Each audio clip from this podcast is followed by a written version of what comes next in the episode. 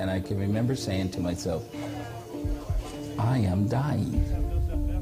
And then his blood pressure dropped. And I looked at the doctor and I said, what's wrong with him? His heart stopped.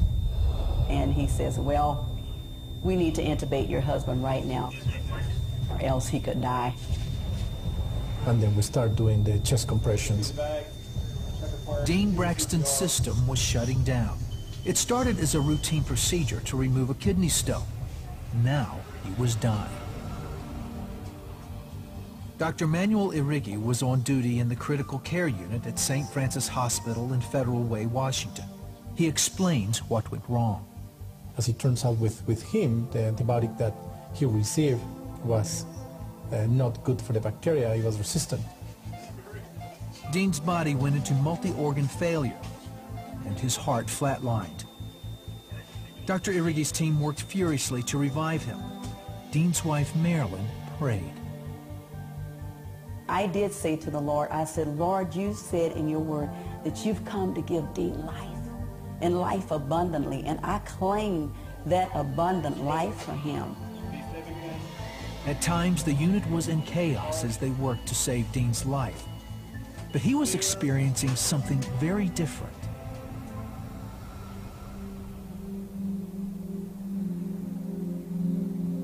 Wasn't afraid. It was like, I'm going home. Dean believes he went to heaven. When I first entered in, it was just bright. It wasn't so much what I saw as much as what I experienced. The first thing I perceived was everything is right. There's nothing wrong here. And I said, it's past peace. You know, there's a scripture in the Bible in Philippians, the fourth chapter, that says, peace past understanding. That's what's going on there.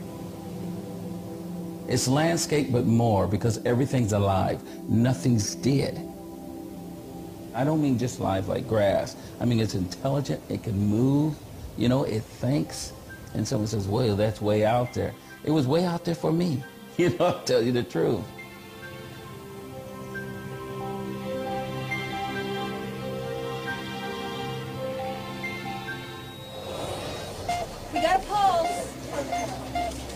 Dean says he felt like he was being pulled back into his body. Then he flatlined a second time. Again, he was in heaven. This time, he saw Jesus.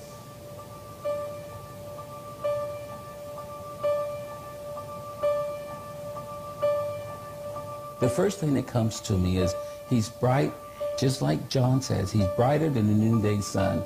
And the next phrase I say, I wish people could grab it, and it's this one, and we can look at him. And what you're looking at is not so much the physical part of it. You're really experiencing the love he has for you. And I tell people it's, it's like he only loves you and no one else. I saw him communicating to angels. He would just look at them. Communication there was thought to thought. They would acknowledge his receiving his information, bow before him like this, and then back out. And it was like, wow. Dean admits he didn't want to come back.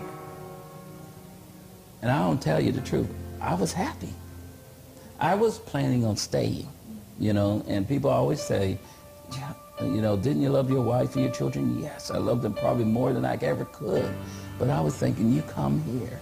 You come here where everything is right. Then Dean saw family he hadn't seen in a long time. And yet, on the other side of Jesus was my family, my grandmother Mary, but with her were other relatives. And some I had recognized. I had been on this planet when they were here. But then there was generation after generation after generation after generation of those that accepted Jesus Christ as Lord and Savior, that helped to produce me on this planet. They came to greet me in. And it was like, God. While Dean was in heaven, Marilyn continued asking God for a miracle.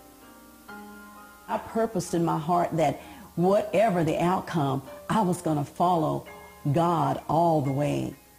After an hour and 45 minutes, Dean came back with a weak but steady heart rate.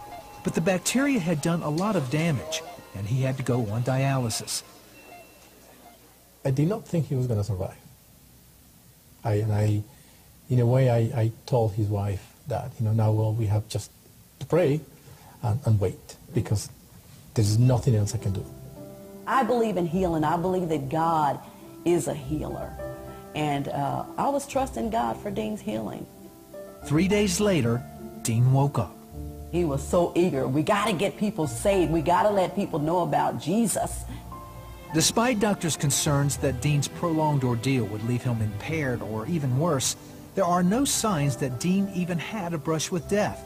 He's the picture of health. In fact, the staff at St. Francis Hospital dubbed him the Miracle Man. It's a miracle that he's alive. There is no question about it. It is a miracle. Yeah, he's alive, that he's talking, that he has no brain damage. Uh, but but this, this is very exceptional because he was really, really dead for, for a long time. So what does a man do who's experienced heaven and still wants to be there? Dean says Jesus told him something that keeps his feet firmly planted. I felt like he was saying, I need you there more than I need you here. And I came to understand then how important it was for me to complete what God had put me on this planet to do. The bottom line is, until I'm finished here, you know, and, and I cannot go back home. I tell people most of the time, I'm on my way home. Don't get me wrong, I'm on my way home. This is the pathway my father says I have to go to get home.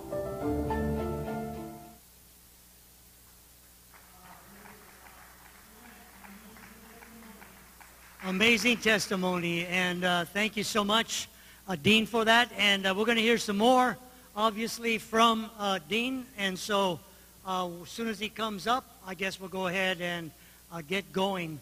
I'm not sure if they're going to go ahead and get him back up again right now. Are we, guys? He's up. All right, there he is. Okay, Dean, thank you so much. That was awesome. Uh, we appreciate it. Thank and you. so you can go ahead, Dean, uh, just share with us, men, uh, your heart this morning. Come on, let's welcome Dean one more time. Well, thank you. Thank you, Pastor Richard. And uh, I also want to thank Pastor Nancy um, just for having me to be able to do this uh, during this time frame of the uh, of the world. Really, I mean, sometimes we just look at the United States, but this is impacting the world. You know, my Bible tells me that the harvest is plenty, but the labors are few. And when Jesus was saying that, he was not saying it for just the United States or just the countries around us. He was saying it for the entire world. Well, that's good news to know that uh, that harvest is not just for um, the local area where we're at. That harvest is also for the world. And this streaming that uh, many of us uh, churches and people have had to do is reaching the world. It's reaching places that um, people wouldn't thought could be reached with the gospel because most people around the world have phones. They have smartphones. And so they, they didn't have the lines that we have put in in the United States, you know, the infrastructure that we have for our telephones the old way now that we look at it. So when the um, um, new phones came out, a lot of the people around the world picked up those phones and now they have access to hear uh, this message today, this service today, your services that you have online. And the good thing about it, once it goes online, it's there for, I don't want to say forever, but it's there for a long time and people can look at it and God can still move as as though that service was happening right then and there in that person's life. Is that good news, you guys? That's great news right there. That's something to celebrate. So I just thank God that we have this opportunity. Um, you know, um, that video that you just watched uh, is the one I use when I go into the schools a lot. I, I, I get to go into schools mostly in California. Uh, mostly I'm invited into the high schools to uh, present um, what it was like for me to die and go to be with the Father of Jesus. And I know some of you saying, what? How could that be? Well, usually it's the Christian club that invites me. They tell all their friends, this man that died is coming to talk about what it was like to die. And guess what happens? All of a sudden, we're uh, supposed to have a few kids in a classroom. The, kid, the, the classroom's overflowing to, most of the time I have to have an auditorium. That's Jesus, you guys. That is Jesus. You've got to understand, a few years ago, Father told me um, that he wants California. Wow. You're in the, be- the best place there is right now because he told me he wanted California. And all I said to him, and this is before all the schools started opening up to me, um, he's, all I said to him was, how can I help? That's what you need to say. How can I help? How can I be a part of this? You that know Jesus Christ as Lord and Savior, you that born again, you that have the Holy Spirit residing on the inside of you. God wants where you live. So all you have to do is say, how do I put myself into position to be able to do the best that you want me to do for the community that I live in?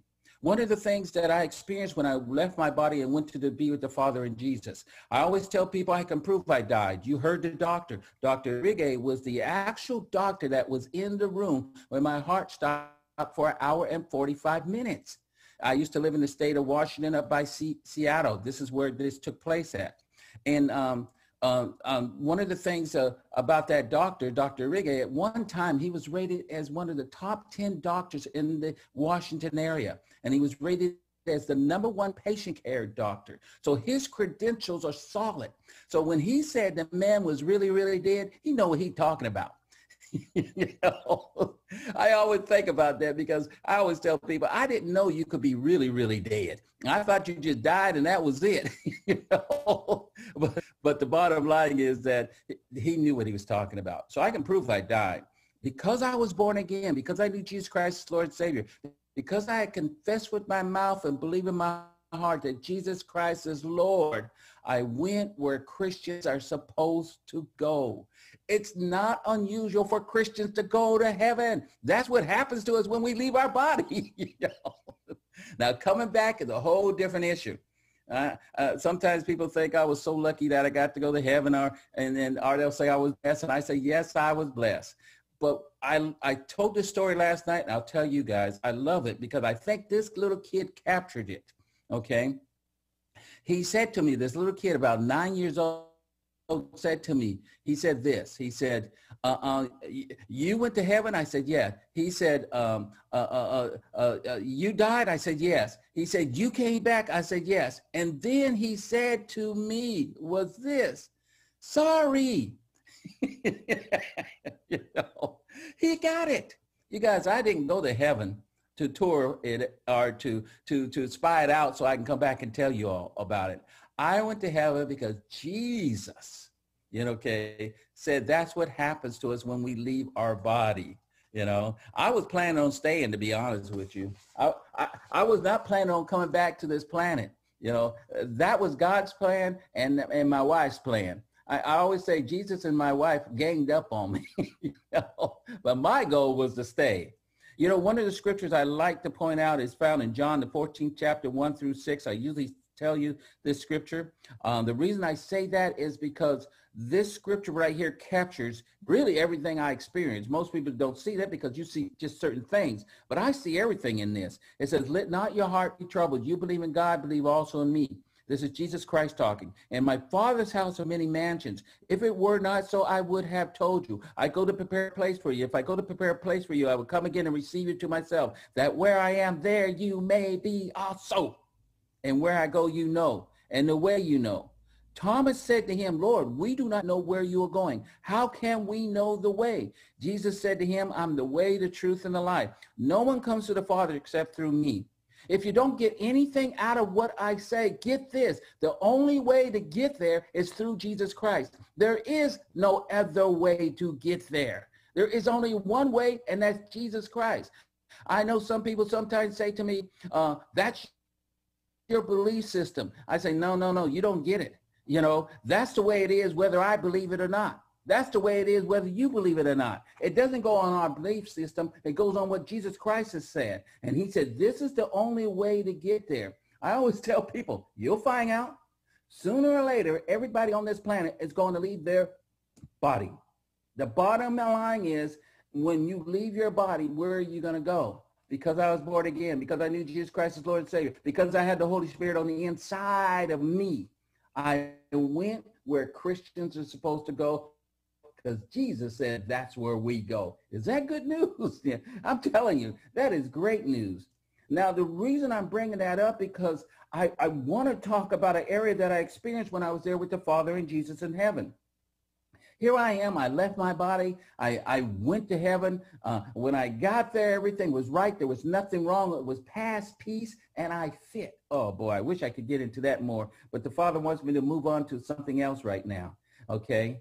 I remember going up and, and bowing before Jesus. And when I saw Jesus, I bowed. And when I bowed and got on my hands and knees, I said these words to him. You did this for me. And then the next words I said was, thank you, thank you, thank you, thank you, thank you, thank you, thank you, thank you, thank you, thank you. One time one person asked me, say, well, could you have said something else? You get to heaven and see what you say. You're going to be thankful too, to be honest with you. So here it is, you guys. Here I am. I'm bowing before him. And, and, and I noticed something that was happening. There was a lot going on, but this was one of the things that I noticed. I noticed around him was a multitude. It was like a half circle, and he was addressing them. He was speaking to them. He was communicating with them. In heaven, you can talk if you want, but really communication is thought to thought. You know, someone someone says, "Well, I don't know about that." And I'm thinking, how does Jesus talk to us now? He talks to us through thought to thought. That's the way he communicates now. You know, so so he was communicating that way to all the creation there. And he was doing it at the same time. I know some of you think, wait a minute, how could he do that? He's God. God can do that right now. God is communicating to everybody that's that's in that room, as though you're the only one He's talking to. You know, we've got to understand. Let God be God. he has to be outside of our thinking, because some of us need a God outside of our thinking right now. Well, one of the things I came to understand that he was really communicating to that group in front of him, a multitude. Don't, don't, if I say a million, I'm short. If I say a trillion, I'm short. It was a multitude of beings. And I say beings because they were being everything God created them to be. Some of them were demons, some of them were angels, and he was communicating to them. What was he doing at that time? He was strategizing. He was giving them a plan of what he wanted done on this planet. Oh, that's good news. That is good news. And most of the time, most of us think he's he's he's he's, he's uh, uh, what do you say? Planning for the end of time, or he's planning for this. No, he was just planning to get people born again. You got to remember, he wants everyone. There's not a person on the planet he doesn't want. You know, we may not want them all there, but Jesus does. and and so he was strategizing. Now this was outside of my box. This was outside of any way that I would think of. And yet it's in the scriptures. And it's in the scripture that I I, I I've heard for years. But I didn't know it was saying this. I'm going to read it first in the King James, the way the majority of us hear it, and then I'm going to read it in the New English translation. Because here is Jesus strategizing, you know, to, to, to come up with a plan on reaching people that you know, people you know, people that you're praying for, people that you're interceding for. Jesus is putting a plan together, and whether you realize it or not, some of you are part of that plan. Okay? So here it is in Isaiah 9, 6 and 7. For unto us a child is born, unto us unto us a son is given, and the government government shall be upon his shoulders, and his name shall be called Wonderful Counselor, Mighty God, Everlasting Father, the Prince of Peace. I'll just stop at verse 6. So here it is. You've heard this. We just went through the Christmas season. This is one of the scriptures where the Christmas season you hear all the time. Now I'm going to read it in the NET Bible. The reason I like reading it now, this is saying, this is how the, the Hebrew uh, really meant for it to be. This is the, the, the, the if you took the, the um, words and you uh, define them, this is what's going to come out of it. It says this, for a child has been born to us. A son has been given to us. He shoulders responsibility and is called extraordinary strategist. He's called the strategist. He's the one that comes up with the strategist, the, the strategy to reach those that you are praying for. You're the ones that he is looking at to move forward with his strategy. A lot of times we don't realize that we are part of the plan. We're not the plan. We're part of the plan. Here I am in California, and all of a sudden, the Lord lets me know he wants California. And all I said to him is, how can I help? I didn't say, well, here's my plan on how to do that, Lord, or here's my, what I can do, Lord. I just said, what do you want? I, I didn't know he was going to open up the schools in California for me to be able to minister. I didn't know he was going to open up the, the junior highs and the high schools for me to be able to go in and, and share the gospel, but he has. I've even been asked to really do all 40, I think it's 42 or 45 of the San Jose high schools. I'm thinking I would have to move to California to be able to do that. but Jesus has opened the doors, you guys. Jesus has opened the doors because he has a strategy. And many of you right now are part of that strategy. See, when he was ministering to those angels or talking to those angels, he was literally sending them out to battle in the heavenly realm so that the earthly realm will be opened up. That's what's going on. Many of the time when you're praying for your loved ones out there, maybe some of you in the room right now don't know Jesus Christ is Lord and Savior. I guarantee you, someone prayed and God opened up the, the spiritual realm so that the physical realm could be see the manifestation of that prayer. That's what he does. We have a good example of that when Daniel was praying. Daniel was praying in in in, in the uh, 10th chapter of, of, of Daniel, and he was praying. And as he was praying, as he was interceding, an angel was sent to him. And that angel had to battle in the spiritual realm first. And we heard that it took 21 days. And then all of a sudden, that which Daniel was pray, praying for was manifested on this planet. There's two armies that God has, or two units to the army. That's a better way of saying it. There's the heavenly army, and then there are the heavenly unit, and then there's the earthly unit. Guess which unit you belong to? You belong to the what? Earthly unit. You know, Ananias was part of the earthly unit. Jesus comes and talks to Paul or Saul on the road to Damascus. And then he goes to Ananias and he says to Ananias, I want you to go talk to this man. Sometimes the earthly unit, this is what we do. We start trying to tell Jesus what the plan should be, how he should do it, and how it will work. Because he don't know the, the people on this planet like we do. That's what Ananias did telling Jesus, no, no, do you know this man? Do you know he's come to kill us? And you want me to go talk to him? Well, guess what? Jesus said, go talk to him anyway and look at the results. That's what God wants right now. He wants those type of results in, uh, for us. He wants to see us move in that direction that we literally will see the same results for the family members we have, for the people that we know, for the loved ones we're praying for, for our president of the United States of America, for all the government officials, because he told us to pray for them, you know. Recently, I put out a video uh, of what Christians, our responsibility is first. And our first responsibility is to pray for those in authority. That's what it says in the Bible. Boy, did I get some uh, uh, a pushback on that because a lot of people did not want to pray for for some of the administration that we have right now. You know, but it's not about how we feel. It's about what he said. He has a strategy. He knows exactly what he's doing. He knows who to reach, how to reach them. All we have to do is be available. That's why I said to the to the Lord when he said that he wanted California, how can I help? Because I just wanted to be available. Why am I saying this to you guys? Why am I saying this to the men? Because you're the first responders. You're supposed to be responding first. How do I know that? If you even look at, at what uh, uh, uh, uh, uh what do you say, um, man means, it, it really is a ox, a strong one. It's supposed to be out front. You're supposed to be out front in fighting this battle.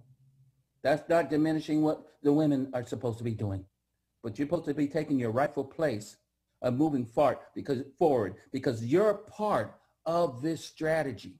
Each and every one of you, God has put you in a in a position to be a part of this strategy. I saw from a heavenly point of view. I saw it.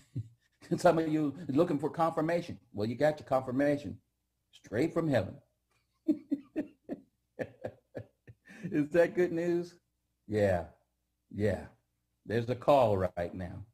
God is calling you. He's calling you to do more. He's calling you to move forward. He's calling you to be everything that you can in his kingdom. One of the things that I do, I'm going to grab it. It's right here by me. This big old binder, I look at it. That's my prayer list. Okay. And, and, and some of you may say, whoa, you pray for all those names in that prayer list? I do, not all at the same time. I, I kind of separate them up. But I wanted to show you this because this is part of what God has me to do in the sense of this strategy. Okay. Oh, wow. It's, it's, it's a, it's a, uh, what is so a four incher binder. So it's big. And, and this is just the part of it. Okay. But I wanted to show you what I have in here. I put pictures in here. I get the pictures of people and I put them in here, you know, and I pray over the pictures. It's almost like a photo album. Do you know how that helps me in, in the strategy of what God wants me to do? Not only am I a part of, of physically doing the things that God wants me to do on this planet, but spiritually, I'm praying for all these people. And I got lots of people, lots of people. I'm challenging some of you to start a, photo album of people to pray for, starting with the president and the administration. I don't know if you agree with them or don't agree with them. I don't know. But I know one thing, we're to pray for them. You know, I could keep on going on, but I want to leave a little time for questions today. You know, I felt like God said he, he wanted me to, to be able to be open for questions. And then I just want to pray for people before I get off. So um, Richard or, or, or whoever's taking care of this, if we can have that where I can answer some questions, I really would, uh, um, I'd say appreciate it. Uh, but really, I'm available right now to do it. okay. You know, please come up to the microphone, ask your question. If you have that, we have a microphone right here. And so uh, if anyone has a question, in any specific area, Dean, is that what you would like? Well, you know, it's mostly if they want to ask around heaven. Um, um, it, sometimes I'll defer, uh, Pastor Richard, uh, to you if it's some doctoral things around church things, because you know each body has their uh, a direction that God has put them in. So I don't want to get in the way of those directions, you know. uh, so, no, but if it's worry. around my experience of what I experienced in heaven, what I saw, um, you know, tomorrow morning in, in, in the morning service, I'll cover some other things uh, more in the general sense. But to, today, this is what the Lord wanted me to cover around the strategy that, you know, strategy that Jesus is putting forth and how I saw that happening there in heaven. Amen. Uh, anyone uh, have a question about heaven? Yep, come on up. All right. I'm sure we've all wondered and asked God, so what's heaven like? Here you go. I have a question. Uh, did you see Jesus' face? Yes, I did see Jesus' face. Um, I'm going to give you the B portion to that. You asked the A. I did see his face. Um, I hate describing it. And the reason I hate describing it because it's more beautiful than you could ever imagine. It's hard to describe something out of time. We use time to describe everything. And Jesus is no longer in time. In heaven, uh, no one's deteriorating. No one's falling apart. Here on the planet, we've got the descriptions really of everybody falling apart. We use the word old a whole lot. How old you are. Even when children are born, we say, how many days have they been here? How old are they? You know, and we count the days. Well, in heaven, there's no counting of days. I can tell you this, the moment I looked at him, he looked beautiful. And the next moment he looked beautiful, more beautiful than that. And the next moment he looked more beautiful than that. Every moment there, you know, everybody, eh, is, is moving in the, in the realm of life. So in the sense of life, it, it's hard to, to describe exactly what it looked like. Thank you.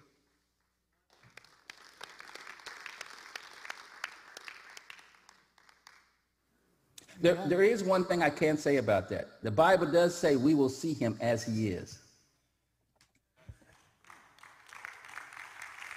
I have a question this morning. Um, you mentioned that you were greeted by family members who were there in heaven.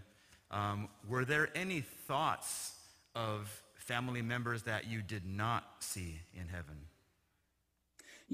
You know, I, I get that question quite a bit. And, and number one, I have to answer like this. I didn't think that many family members of mine would be there in heaven. All right. if, if you know that, you know, I also thought one of them that I saw there would be in hell, but they were there in heaven. But the only way you get there is through Jesus Christ. I came to understand that the bottom line is it didn't matter what I thought, it mattered what Jesus thought. I really believe the majority of us are going to see more family members than we thought were going to be there because all Jesus Christ asks you to do is accept him as Lord and Savior. Even in that last moment, many of you are praying for your family. Part of the strategy that, uh, that, that God has in place is you're praying, you're asking for this. This is God's will. He wants your family member and he will pursue them or pursue that person all the way up to their last breath. Okay. Most of us don't realize that. My wife, when she worked in the hospital, many times would go in the room before a person would die and lead them to the Lord. Most of us are going to be surprised all the family members that made it in that we didn't think made it in.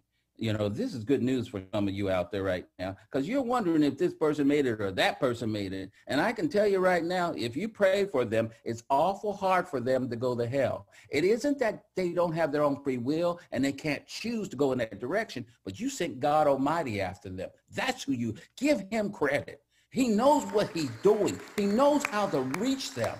He knows how to go after them. So to say when I got there that I, I, I, thought this family member would be there and they weren't there, I can't think that way.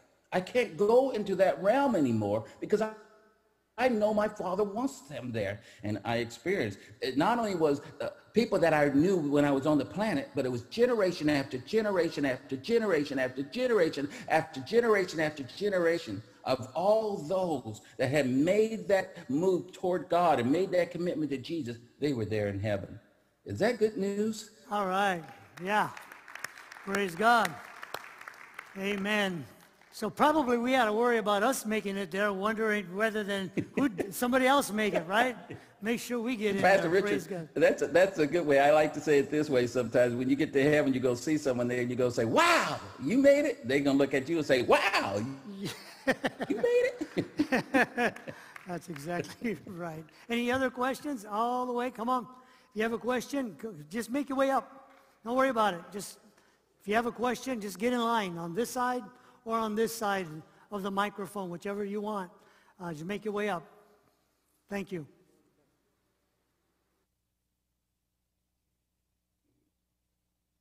Yes. Uh, thank you for your testimony. Uh, I was doing my devotion, uh, I think it was like maybe two weeks ago, and my father-in-law just passed away uh, last year, I believe it was like November, somewhere around there, forgot. Um, but my, my wife was wanting a, a, a, confirmation that Papa made it to heaven. Yeah. Because uh, she said, man, he was, he's crazy.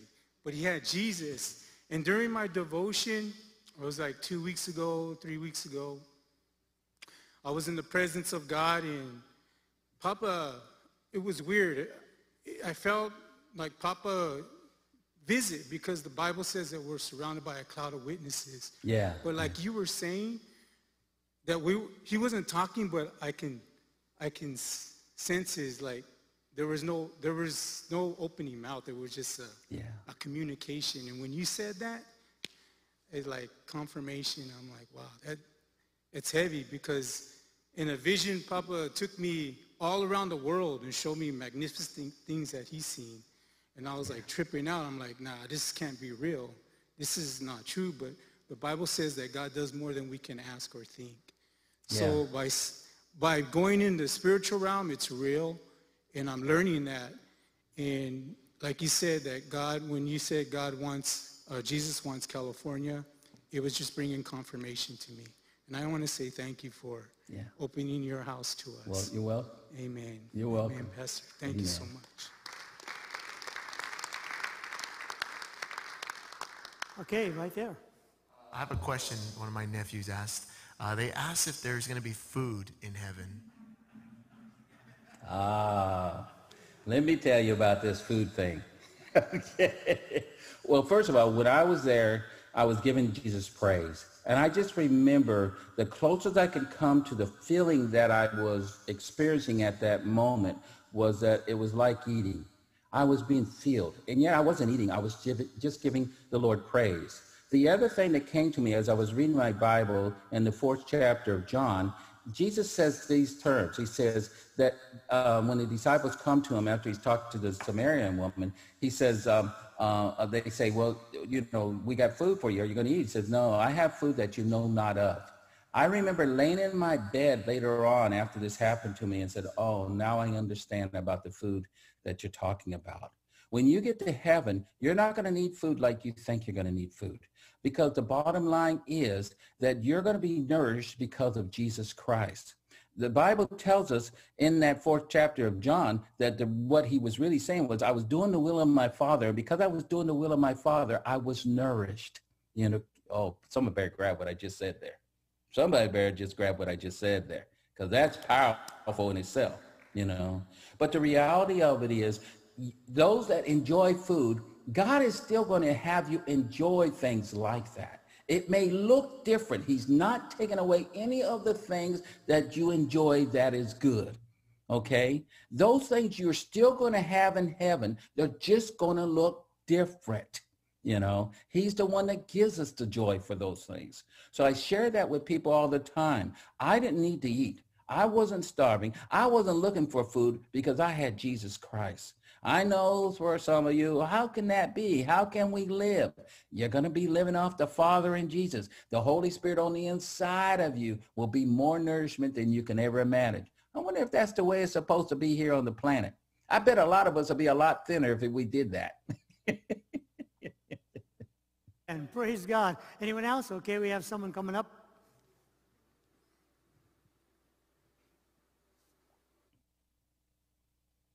Hello, Dean. Uh, Brother George here. Hey, um, I asked you this question the other day, and I thought your answer was fascinating. So there are so many languages in the world, different dialects. People speak Spanish, English, French, Brazilian, whatever, however it works. But what language will we all speak, and will we be able to communicate with everyone in heaven? What language will we speak? You know, George, that's a good question, and, and I answered it the other day for you. Number one is that really in heaven, you can speak if you want to. You don't have to. Um, thought to thought is, like I said earlier, is how you communicate. You know, if me and you were in heaven and we were meeting together, our first communication would be like this. How can I serve you? That would be the first thought that we would give each other because God has given us these gifts that we have and they are to enhance somebody else. And so I would try to take my gift and, and enhance you and you would uh, offer your gift to enhance me. So our first statement to each other would be, how can I serve you? It's no different than what the Bible says we're supposed to be doing now. Servanthood is the highest, you know, form of, of worship really that we're supposed to be giving to God is serving you know? The other thing that i uh, that i said to you is each and every person will have their own language. I know somebody said oh no no no no. What do you mean we'll all have our own language? How can we understand each other? First of all you won't be in this realm. You'll be in heaven. You you will operate in in the uh, uh, uh what do you say? The parameters of what how heaven is ran. And how heaven is ran there will be nothing impossible for you. Oh no. That is good news that you got to understand. When i say there's nothing impossible for you the, a lot of times people want to do uh, things that are impossible that are bad. But there won't be no bad things to be doing in heaven. You only do the good things. So i say that to you so that you understand. If someone else is speaking a different language and it's really their heavenly language that they're talking to their father with and you'll be able to understand it you'll be able to understand everybody's language. God has loved us so much that he's given each and every one of us a personal language. So that's, a, that's something to think about. That is really something to think about, you know. Whew. I, I could go on and on on that one, George. I could really go into it, uh, but I want to open it up for some more questions. yep, right over here, Jacob. Hey, Dean, how you doing? Hey, I'm doing great. I have a question. Um, as you as you said, you saw your family that you that you didn't think would make it to heaven. Were you able to see your family that you left on earth? And you know, I, I could if the Father wanted me to. I could look down on this planet and see uh, my family on this planet. Scripturally, I, I, go to Revelation when John was going through the parts of, of Revelation. He could look down on the planet and he could see things here on the planet you know. Um, the good thing about it is anyone there that's looking down on the planet and seeing their family, they're not seeing the bad things. They're seeing it like God sees it. They're seeing the good things, you know. One of the scriptures I use to point this out is found in, in Judges when uh, the angel came to Gideon. You heard the story of Gideon, you know, um, and the angel comes to Gideon and how he addresses Gideon, he says, mighty man of valor. Well, if you know the story, Gideon was hiding at that time. He was not a mighty man of valor, and yet the angel called him a mighty man of valor. Why did he call him a mighty man of valor? Because that's how God saw him. They will see you as God sees you. You may think, oh, do they see me going through all this trouble and all this pain? They see you being victorious. They're, rejoicing. I remember this is somebody I saw that I thought was really cool was anytime a family member overcame something over on the planet, literally the family there would turn to the father and give him praise. Is that good news? All right, that, that's exciting. Praise God. Uh, right over here. Yes, sir, Andy. How you doing today? Um, I have a family member that had a baby a week ago and um, only lived four days. Any advice as how I can comfort them is where she's at because it's hard. You know, Andy, I, I could barely hear you, but I did hear that you had a family member that had a baby, I believe, and, and, and that baby only lived on the planet for four days. Is that correct? I'm just kind of struggling on what to tell them. Any, and God brought you here, so here we are. well, what I would, would, would say, first of all, is pray for them. I know sometimes we think um, that's not enough, but it, it's more than you can ever imagine because to, first of all, to understand, we were never meant to be separated, period. Okay. The grieving process that we have because we lose somebody is because when God created Adam and Eve, he really created them to be together forever. Because of Adam's messing up, now we have separation. It's like ripping a piece of paper in half that was not meant to be ripped in half. There is going to be some pain involved in that. So that's what you have going on anytime anyone loses anyone on the planet. Now, when it's a child, what you have is people are looking forward to raising that child so that that child can, to, can be really the best they can on this planet. And when they lose that child, there's that ripping that takes place. The only one that can heal that area is the Lord Jesus Christ. All you can do is, is just be an ear and hear them, okay? You can't fix it. Only God can suffice in the sense of making that which was lost in, into something where someone can live with it. I, I don't want anybody to ever forget somebody that left the planet but you can live with they left and my dad left the planet a few years ago. You know I, I, that's how i say it. He left the planet. Why do i say that? Because i will see him again. Okay? They will if they're born again know jesus christ is lord and savior they will see that child again. And guess what? That child will come to greet them in. Is that good news? And there will never be separation ever again. There are no memorial services in heaven there is no funerals in heaven. You know, I tell people all the time, uh, I was telling uh, Pastor Richard this earlier, get used to this face. You will see it forever. That are born again, we got to understand this is not a temporal relationship that we have with each other. It's eternal. So this child went on to be with the Father and Jesus in heaven. This child went on to be with the Father and Jesus in heaven. This child went on to be with the Father and Jesus in heaven that doesn't bring a lot of comfort to the family. The only one that's going to be able to come in there and comfort that family is the Lord Jesus Christ, and he will do it. He wants them, he wants them to be comfort, you know, and he wants them to know that. So the most you can do is pray for them. Please don't discount your, your going on your hands and knees and praying. I was a counselor for years. Uh, uh and, and, and, you know, before I started doing this full time.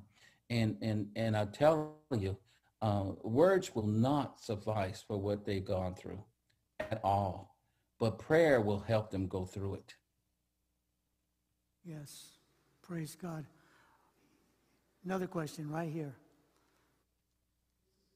Hi, Brother Dean. This is Elton Ratliff. Uh, when we get married, one of the, the last things they tell you is death do you part whether you pass or your wife passes, when you guys rejoin back in heaven, are you guys still considered married or how does that work? Well, that's good. Good. And the Bible tells us no, you're not. I can tell you that right off the bat. The Bible, Jesus said there's no marriage in heaven. He says that in a story when he talks to some people. But the relationship that you will have with that person will be 10 times greater than it is here. I have no words to even describe it. Here, it says that when a husband and wife uh, are together, they become one. That's the top. That's the top. That would be the bottom in heaven. Your relationship there will be even greater than it is here. Is that good news? I tell people if you have a bad relationship, it will be great. If you have a good relationship, it will be greater. Either way, it's going to be great, you know? So I just share that with you. And then there's you that are out there that have had a divorce and you married again. Just think, there's no jealousy in heaven. Nobody's going to get upset. no one's going to get mad. So don't, don't even think about that. You're all going to get along the way God meant for us to get along. There is no attitudes in heaven. Oh boy. Praise God. Uh, thank you, Brother Dean, for your time. Um, can you touch on the aspect of, of worship in heaven, what that looked Oh, like, what man. you saw and experienced? I, I I touched a little bit on that last night, you know, and I really didn't even get to go, really go into the worship like I wanted to, uh, in the sense of breaking it down for the ladies so that they can move forward uh, in in their secret place. A lot of them grabbed it, and I thank God for that because Jesus did it. Okay, that's the bottom line. But I'll tell you the truth. One of the things I came to know about worship is doing the will of God. Anytime you're doing the will of God, you're worshiping Him. We consider the singing as part of the worship, uh, as being worship, and it is. It's just a part of it. But your actions and whatever you do is worshiping God. You know, uh, so I share that with you because that's what it was like in heaven. The moment I got there, I was worshiping the Lord. I didn't have to do anything. Just being there was worshiping the Lord. You got to grab what I just said. You know, many times, many of us try to do this or try to do that to say that we're worshiping the Lord. And I'm telling you, you that uh, God gave you a job, gave you a job. You know it's God that gave you the job. When you get up in the morning or whenever time you go to work, when you start to make a move in that direction, you're worshiping the Lord. Is that good news? You know, the praise and singing, it, it, it, it's, it, we were there and I got to do that around the throne of God, you know. Uh, I don't usually get on online and, and, and push anything or say anything. I got some books out there, but one of the books I have is called Deep Worship in Heaven. If you give your name to, to George and sit, and he sends me that name with your address, I will send you that book.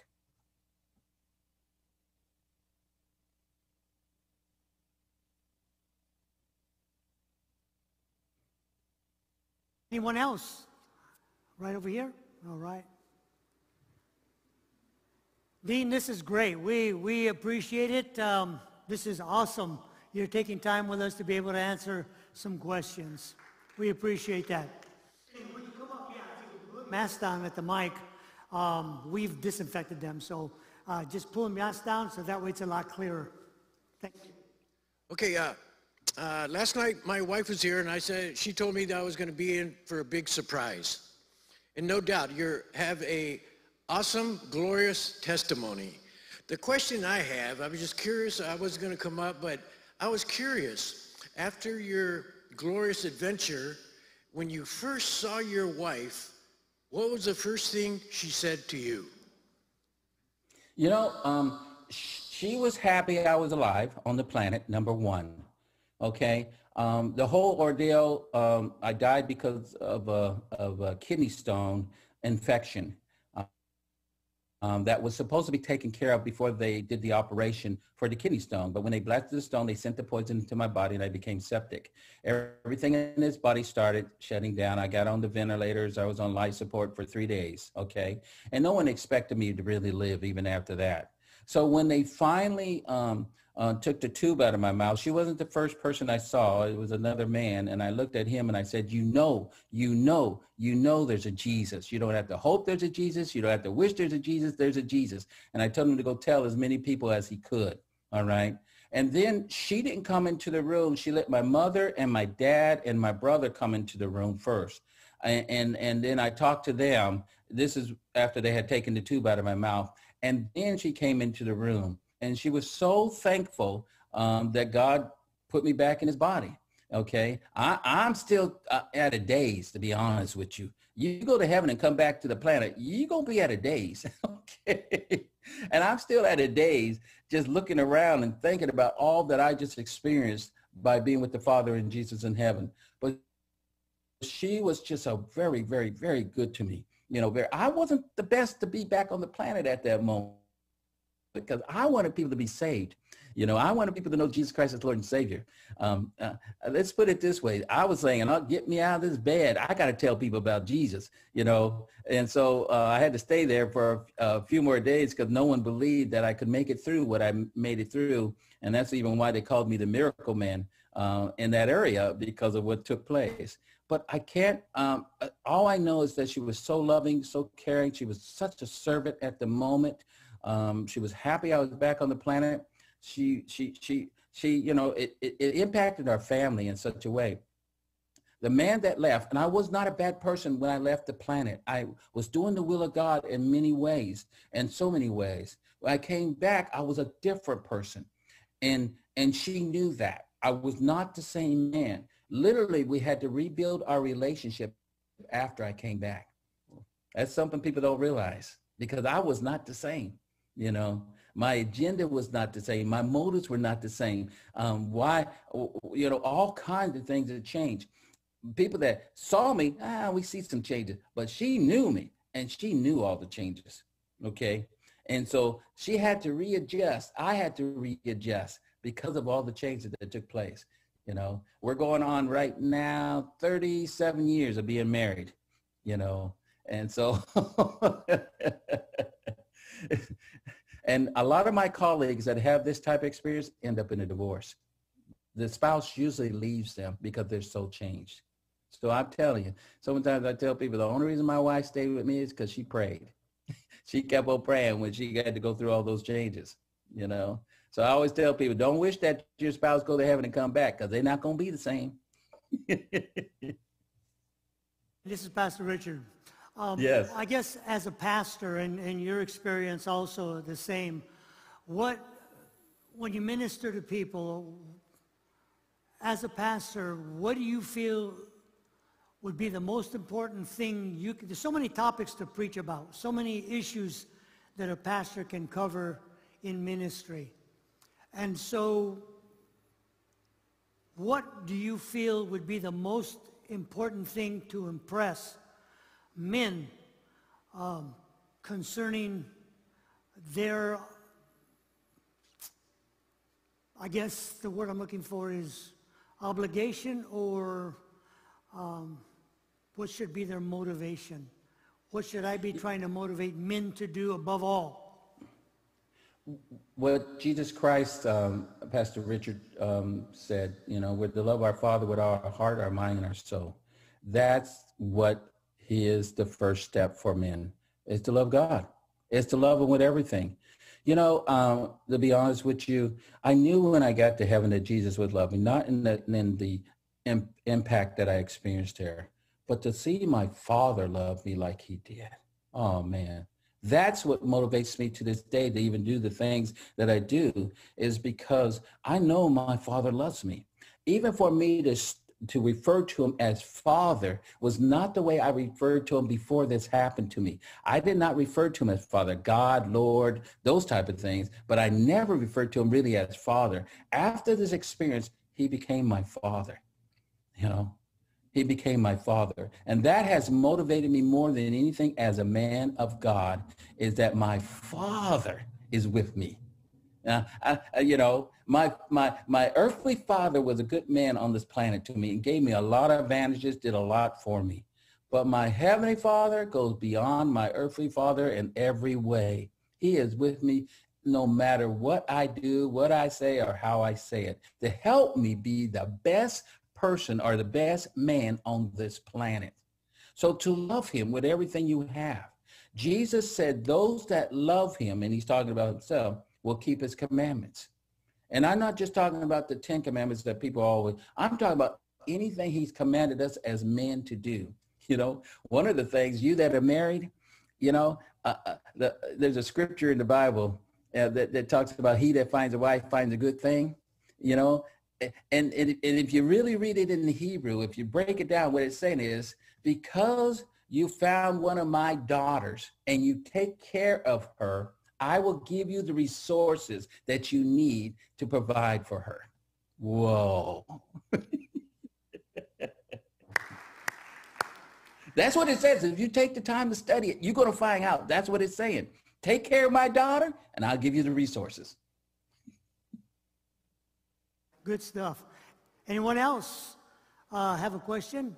I know we got a bunch of, you know, dedicate this whole discipleship. Is that okay, Dean, if we dedicate this whole time to you? I mean, I was oh, going to go okay. ahead and speak, but uh, I think it's so important through what you've experienced, and I'm sure looking out here, we've got men with questions and thoughts. You take the take the floor. I don't have a problem with it. Go ahead. Well, Pastor, Pastor Richard, uh, you know, Jesus knows what he's doing. I'm available. Remember, I said to the Lord, yeah. I'm available. Yeah. Tell me what you want me to do. So, All right. All right. so if this is part of it, this is California. I know he wants California. So uh, uh, if this Amen. is what he wants, this is where we're going to go. All right. All right. Sounds good to me. Good morning, Brother Dean. Um, little background to my question here. Uh, I grew up in a Christian home. My parents were always at church, um, serving God. And uh, my father passed away several years ago uh, from a massive heart attack and a stroke at the same time. And he was pronounced dead for several minutes. And um, after a long recovery, um, you know, he came back. He, they revived him, or he just revived. And after a very long recovery, ICU and everything, um, I tried asking him if he's seen anything or, or what he had experienced, and he wouldn't talk about it. Um, yeah. He refused to talk about it, and uh, my mom and I talked about it also, and he, she mentioned that he seemed very afraid of what he's seen and refused to talk about it. Um, a few years later, he was diagnosed with uh, cancer and was put into hospice and being in an induced coma for several weeks. Um, I was sitting by his side and he woke up all of a sudden and I was able to pray with him as he took his last breath and usher him into heaven. Yes. Thank you, Lord, for, for that opportunity. So I have the assurance that he is in heaven.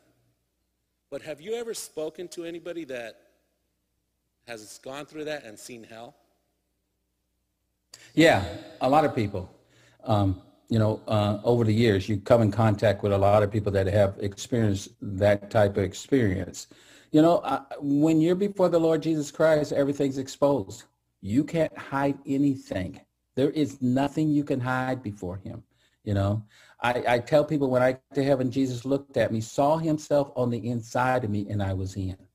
Bottom line. So, so that's what he saw.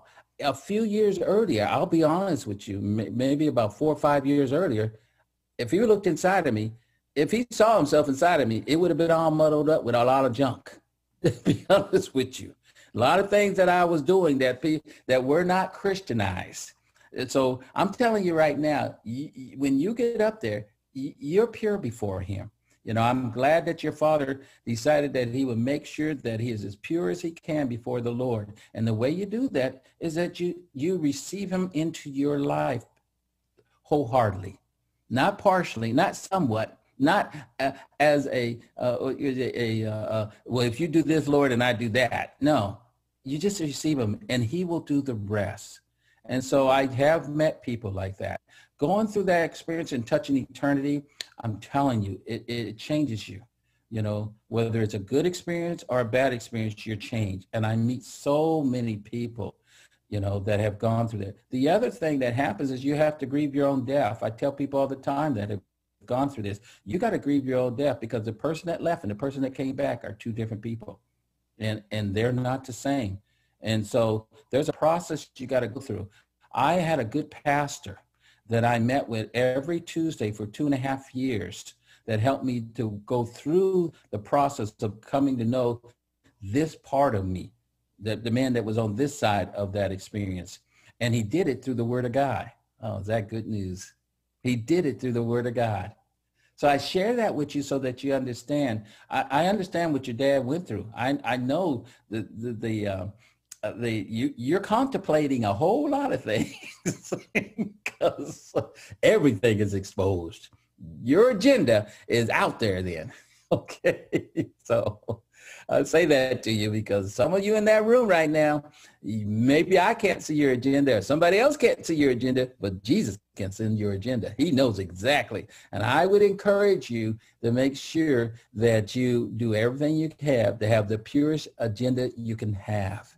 Not one that justifies you, but one that Jesus says that that justifies you. Whoa, that's a whole different story, isn't it? else? Anyone else? Yep. Oh, right here. Go ahead. Uh, first of all, I want to say thank you for your testimony. Awesome. Uh, I work in a hospital, and my my mom was a Christian lady. I mm-hmm. was I was like one foot in and one foot out at the time. Anyways, my dad was end up in the hospital, so I was looking at his vital signs, and we had lost him once, and he came back. Yeah. And I told my mom, I think he's going to go home today to the Lord. I think he's going to heaven. Yeah. I, I, think he's going. So, anyways, about half hour after that, my, well, my, my, maybe about 10 minutes after that, my mom said, well, let's lead him to the Lord. So I said, okay. So we led him to the Lord. And he accepted the Lord and he told my mom and myself he was sorry for everything that he done to us. Yeah. So, uh, anyways, I came home from work it was like about three weeks, a month later. I came home from work. I was tired. I sat down on the couch and I fell asleep. And I heard his voice clear as can be. He said, son, son, it's me, your dad. Tell your mom I made it and it's beautiful up here. And I'm going to wait for her. Amen. That's all I have to say. Thank you, sir. Thank you. Thank you.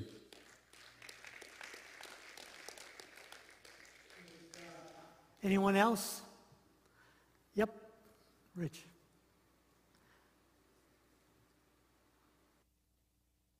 Hi, Brother Dean. Um, I wonder if you can talk a little bit more about the, the strategy. I know you said Jesus is, he was a strategist and, and God was uh, doing something. So I wonder if you can just talk a little bit more, maybe detail of what you saw. Obviously, we deal with a lot of spiritual warfare here on earth. So I'm wondering how that, how that correlates with, with what you saw. Well, you know, what I saw probably as, uh, and I went through it pretty quick, is that, you know, one of the things that we're supposed to do, we're told to pray for the harvest. You know, our, our job is to pray for those that come in. So everything that Jesus does starts with our prayers. So the strategy starts by us praying here on the planet. where making a request to God or to, to, to the Father, and then they come up with a plan on how to uh, uh, initiate that that um, uh, request. Uh, and I say in, I have to say in his will, because sometimes our requests are outside of his will. My Bible says if we ask anything according to his will, he hears us. And if he hears us, we have our petition or we have our request. That means that, that literally they're taking it seriously and they're going to come up with a plan on how to have that come um, out. I usually direct it toward people to come to know Jesus Christ as Lord and Savior. I, I, I say it for, for, for mostly people because all of the other things will pass away, but what, what won't pass away is your relationships or your fellowships with people. That's eternal. That's not a temporal thing. Sometimes you'll pray for a car, you'll pray for a house. If those are within the strategy of God so that you can reach other people, then that's good news, you guys. And then sometimes someone said, well, he wants you to have your desires. Well, most of our desires that are temporal are going to fade out anyway, uh, you know, but the eternal ones are going to go forever, you know, and when it comes right down for, to it, one of the most eternal ones is your own family members, whether you like them or not. You know, most of us want our family members to be with us forever and to get along. Well, in heaven, they're going to get along. So here I am. Someone's made a request for a family member to come to know Jesus Christ as Lord and Savior. I saw Jesus literally bow down on, on the, what we call the ground there in heaven. All of a sudden, a city rises up in detail, like Los Angeles and its detail would rise up. Jesus was communicating to the heavenly host there, the angels, and telling them his plan on reaching the person in that city. They would leave and then they would battle in the heavenly realm because the demonic influence over that person. Then Jesus would would uh, see someone on this planet and and task them with completing the rest of the plan on the planet. The strategy wasn't so much for the angels because they would know what to do in the sense of when Jesus said do it. The strategy really was who am I going to rely on on this planet to follow through with what I want them to do? You know, if you think about Ananias when he was first chosen to go and talk to Saul or Paul, he resisted. Well, guess what? Many of us do the same thing. Are we too busy? Or we don't have the time? And Jesus is saying, no, the time is now because I got everything set up. you know, the good thing about it, to be honest with you, is if you don't go, Jesus is going to find somebody else. Now, that doesn't excuse you from doing what you want to do because you won't be happy. But the reality of it is this, you guys, Jesus wants them more than you do. Jesus wants them more than you do. And he is going to get it done because you have requested it. When I got to heaven, one of my relatives were there, my Aunt Barbara. I thought she went to hell. If you would have told me she went to heaven, I would have told you she went to hell before this happened. And there she was in heaven.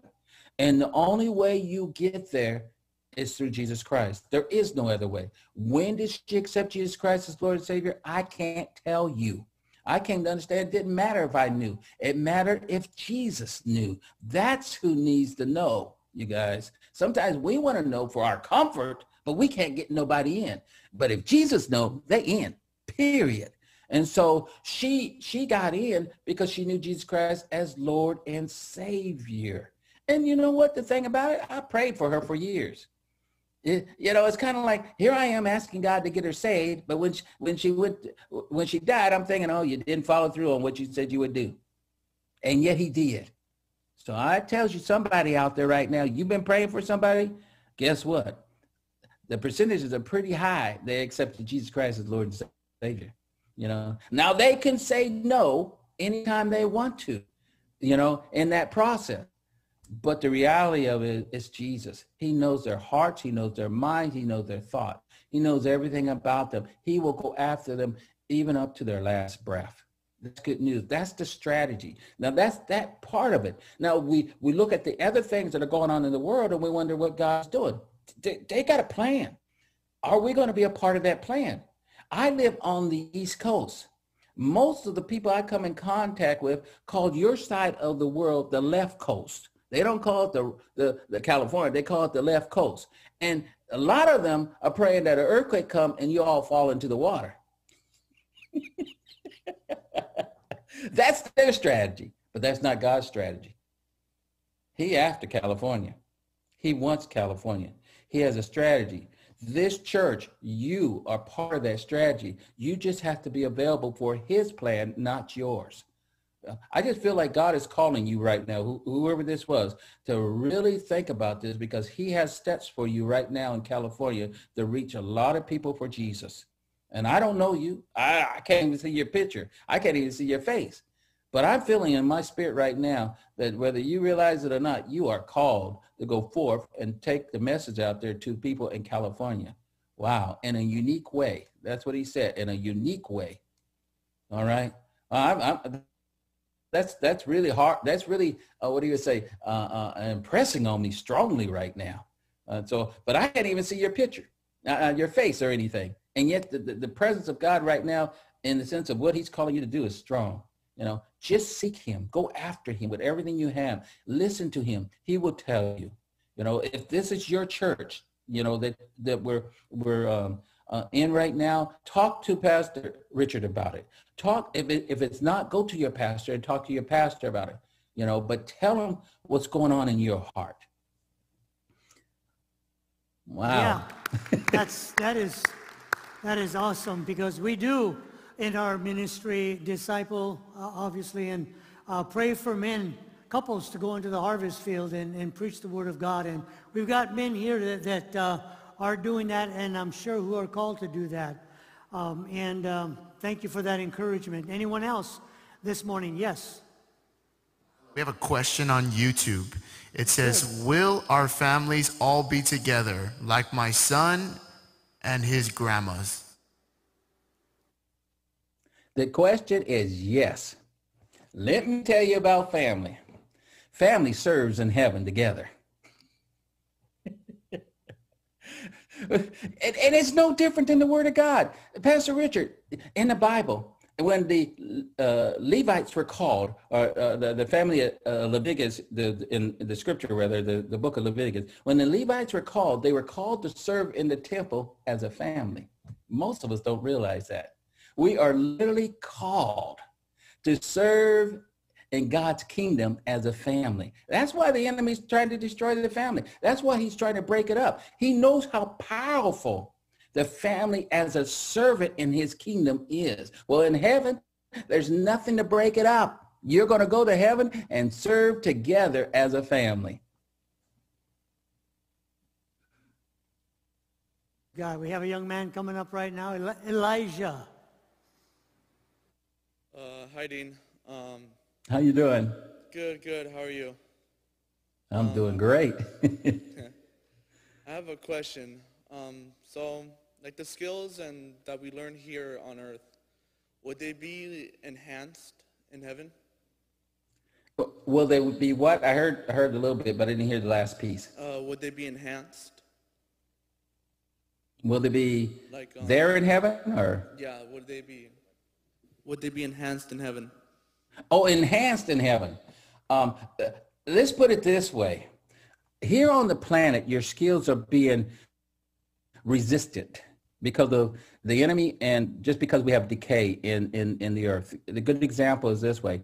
My voice right now, you're hearing, you're not hearing it in the pureness, not just because it's online, because now it has to be, go through all the decay that's in the atmosphere. Okay. So, so if I'm a singer and I have this ability to give God praise. When you're hearing it, it's being distorted because of just the things in the atmosphere that is breaking it down. Well, in heaven, there's nothing like that. So you get to really be the fullness of what God has called you to be in all of your skills in heaven because there's nothing to resist it if anything, here you are in heaven and it gets greater and greater and greater. You could call it enhancement, but it's even more than that. You know, the Bible says you move from glory to glory. And, and, and, and that's really huge in a lot of ways. In heaven, there's nothing to resist you doing exactly what God wants you to do with the skills that you have. A tree, just give you a good example, a tree here on the planet is, is fighting to live, if you think about it. If it doesn't have enough water, it could die. If it has too much sun, it could die. If it doesn't have the right soil, it could die. All these things. So a tree has to do all that. In earth, I mean, in heaven, there's nothing to resist that tree from living. What does a tree look like that is not fighting to live? Whoa. What would you be like in heaven if, if you didn't have the resistance of the skills that you have uh, uh, against you, you know? Now, I want to say something. That doesn't mean you stop right now and say, well, I'm not going to use any of these skills here. I'm, I'm going to wait till I get to heaven, then I'll use all my skills there. No, you got to use them here. God has given you the strength. Oh, listen to what I just said. The strength to be able to do what he wants you to do on this planet. Remember when Paul said, when I'm weak, then I am strong. Wow, awesome. So uh, Elijah's a keyboard player, and I'm sure he wants to get better, and which kind of brings me, he's good now, but kind of brings me to, to a thought concerning music um, in heaven, because, you know, we, I love music, and, and most of our people here obviously love worship, but music, what, is there any distinction like that, what you experienced in heaven concerning music? I don't even know where to start on that one, Pastor Richard. Um, music has such a um, huge uh, play in heaven, just as like it has here on the planet. Um, um, Pastor Richard, go to uh, Genesis and the third chapter, and it talks about when um, God is coming into the garden, and, and, and it says that Adam had heard the sound of, of um, the Lord in the garden. You, you heard that scripture before. And um, if you look it up and study it, there's one definition for the sound that says voice or music. Now, everybody else will hear all the voice stuff. I hear the music. Because in heaven, anytime anyone spoke, it was like a song. I just tell you that right now. Music is huge, you know, in this in the way that God communicates to us. You know, that's that's why uh, um, thought to thought, you know, uh, is there when you're communicating. But if I was to talk to you, it would be like I was singing to you. If when Jesus said to me, no, it's not your time, go back, it wasn't in the words like I'm talking to you right now. It was he was singing it to me. Interesting. Psalms, amen. Praise God. Well, I, I'm saying that. I know some of you saying, whoa, that's out there. Well, you know, the good thing about it is anything I say doesn't get you into heaven. Jesus does. And some of you may say, I don't know about that. That's okay. You still get to go. And when you go, you're not going to come up to me if I'm there and say, Dean, you were right. You know what you're going to say? Dean, you were really short in describing this place. Amen. Anyone else? Yep. I think we have some people online who are asking questions, which is good. Yes, this question's from Facebook. It says, will we see our deceased pets in heaven?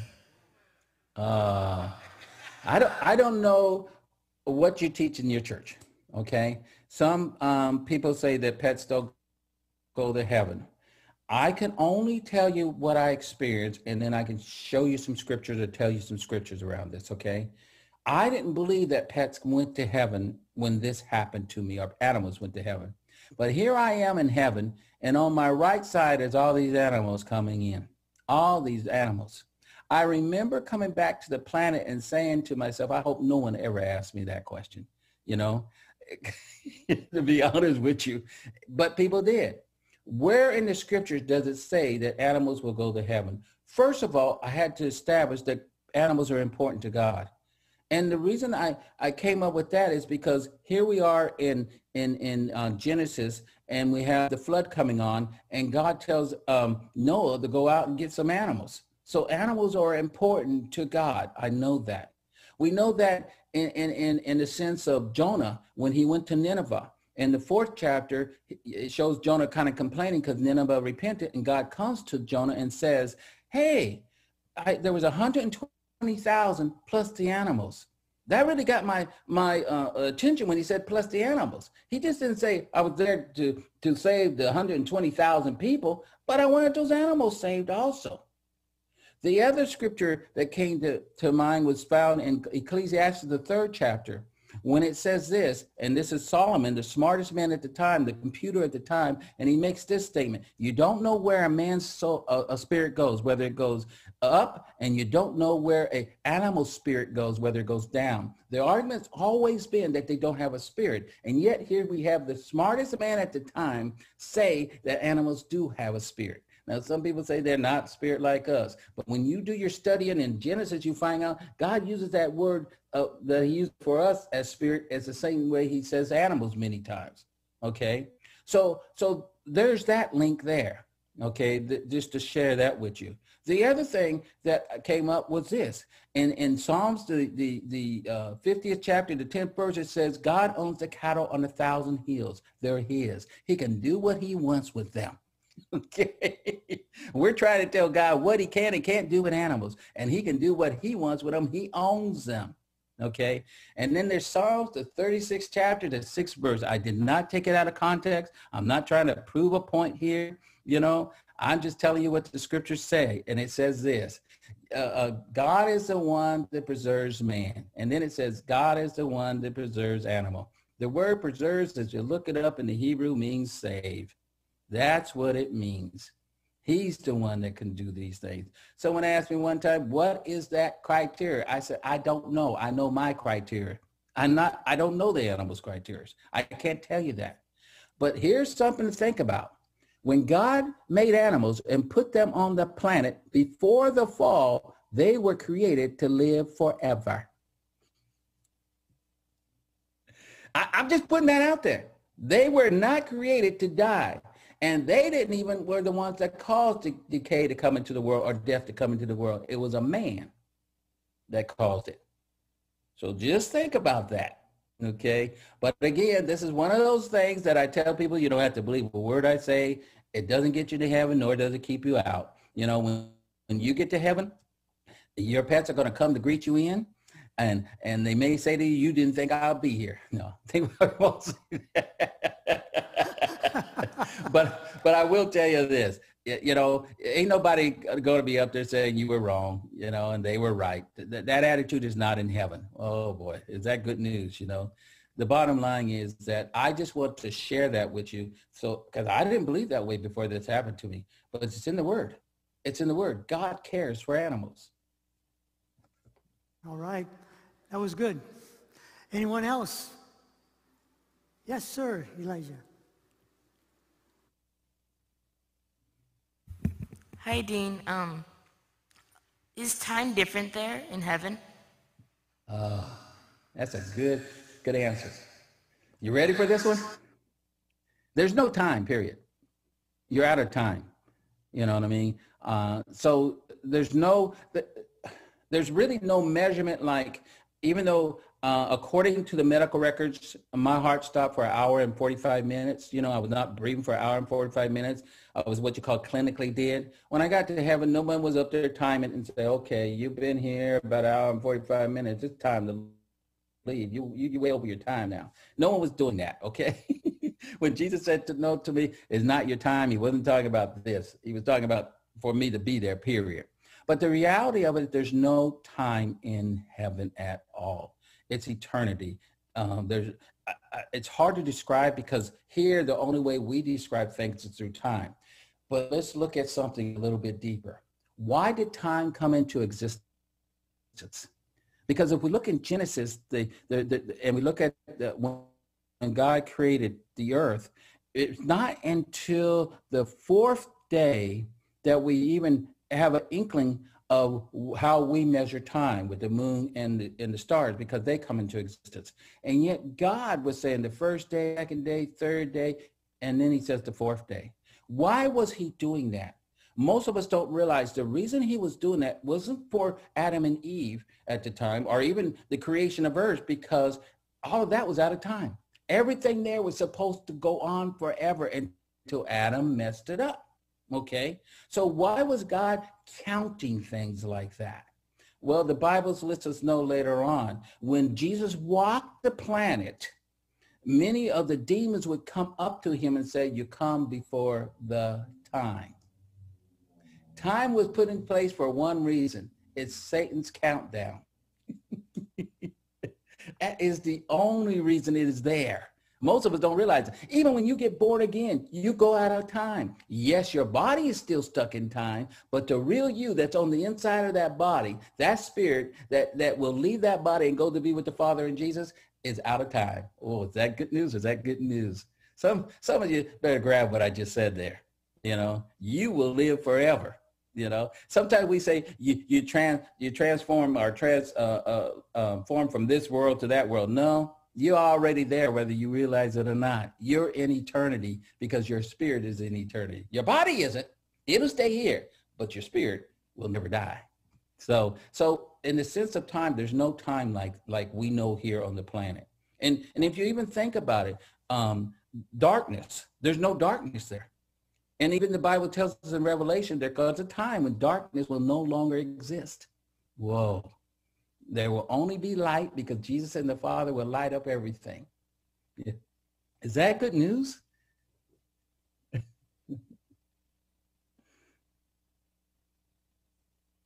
Good morning. Um, you just said our bodies stay here. Um, you noticed your relatives, so we will look the same here on earth and we'll look the same in heaven, correct? Well, what we'll look like is better than we look here on, on the earth because we're deteriorating on the planet. There's no deterioration there. How you really know them is from your heart. You'll know them by your heart. Okay. It's like someone that gets to know me, they don't need to see me to know it's me when I'm calling them because they know my voice. Does that, does that make sense to you? Okay. So you'll know them in that sense. One of the scriptures I use to, to show that is when Elijah and Moses came down and talked to Jesus on what we call the Mount of Transfiguration. If you remember, the disciples with him knew who they were. How did they know that? There were no pictures of them at the time. There were no Instagrams. There were no, you know, selfies that were being made at the time. And yet they knew it was Elijah and Moses. And Jesus didn't turn around and say, Elijah and Moses, that's who I'm talking to. How did they know? They knew because of their heart, you know. Most of us uh, uh, really recognize the ones we are deeply connected to from our heart.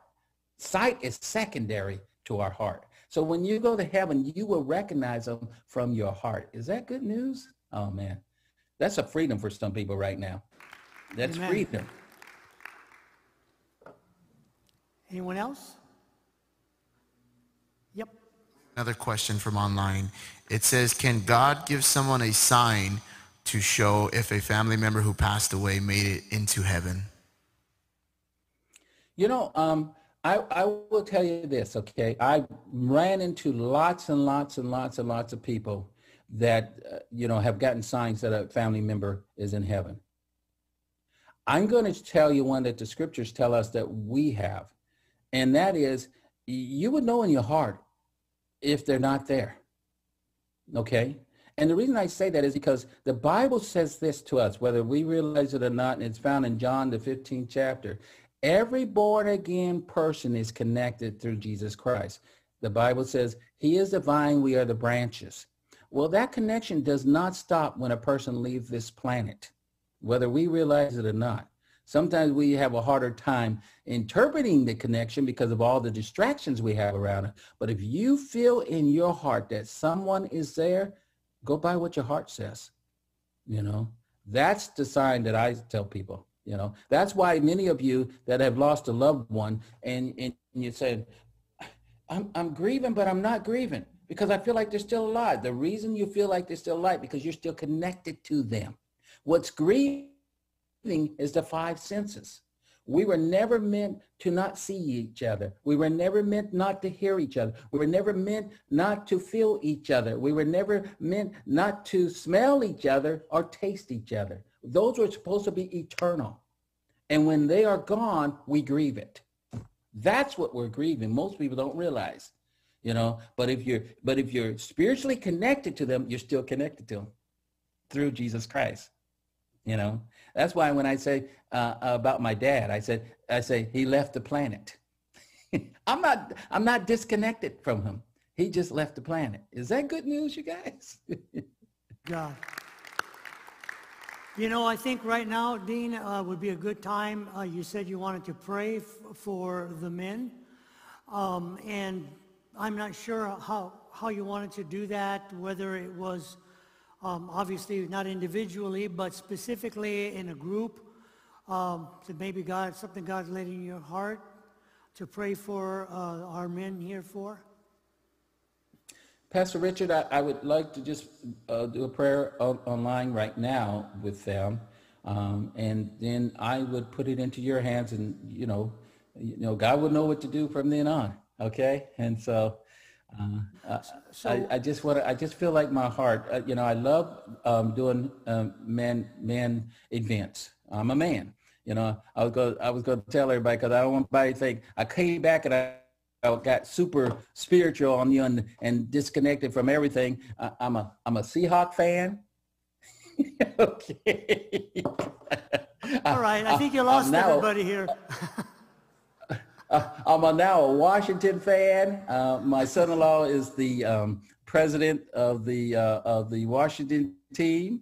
Uh, he runs the business side of things there. So I became a Washington fan. uh, uh, I, I, I was a Sonic fan for a long time up there in Seattle until they moved to uh, Oklahoma and became a Thunder uh, team. And, and, and, and, and before that, I was a Laker fan. Okay. So, so just know um, I was a Oh, Laker, got- Ram fan. but once I moved away, I, I finally uh, uh, uh, dissolved over into the other teams. I grew up in California, till that you know that. I grew up in the Central Valley, but uh, but so I still have those those manly things that I like to do, you know. And so I I still got to take care of my wife. I still got a family that I'm over, you know, those type of things. So I'm still have those desires. So that's what I want to pray about as a man over my brothers in, in, in the Lord to move forward in that way. So I'll just pray, Father, in the name of Jesus, I thank you for each and every, yeah, each and every son of yours that's in that room right now. I thank you that you love them so much. I thank you that you're touching them. I thank you, Father, that those that need healing right now, physical healing in their body, that they will be healed.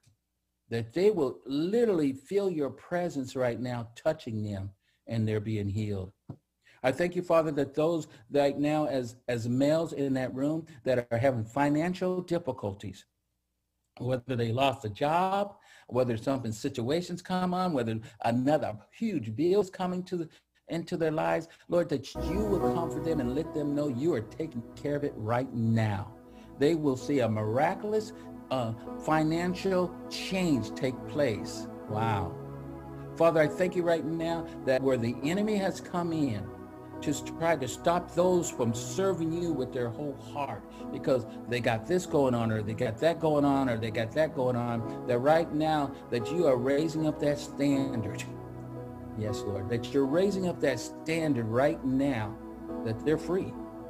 They're being free to serve you as they're supposed to, Lord, in the name of Jesus. And Father, you have given us wisdom as men to be men in your kingdom, move forward in your kingdom. That sometimes it's being attacked. That sometimes being told that it's uh, uh, labeled a, a negative thing instead of a positive thing. Father, we're seeing our world and our country go in a certain way that many of us don't want it to go in, whether we believe one side or the other. But one thing I know, Father, more than anything else, is that you want us to stand up as men, to be the leaders that we were created to be in our families, on this planet, and in our churches, Lord. Wow. And in our communities. So, Father, as each and every one of these guys go forward, uh, each and every one of these sons of yours move forward. Yes. Have them move with the power that they were, yeah, I hear that. Inherit to have. Inherit to have because they're your sons. They're your sons. They're your sons. In Jesus' name, I thank you. Amen. Amen. Come on, let's give God praise.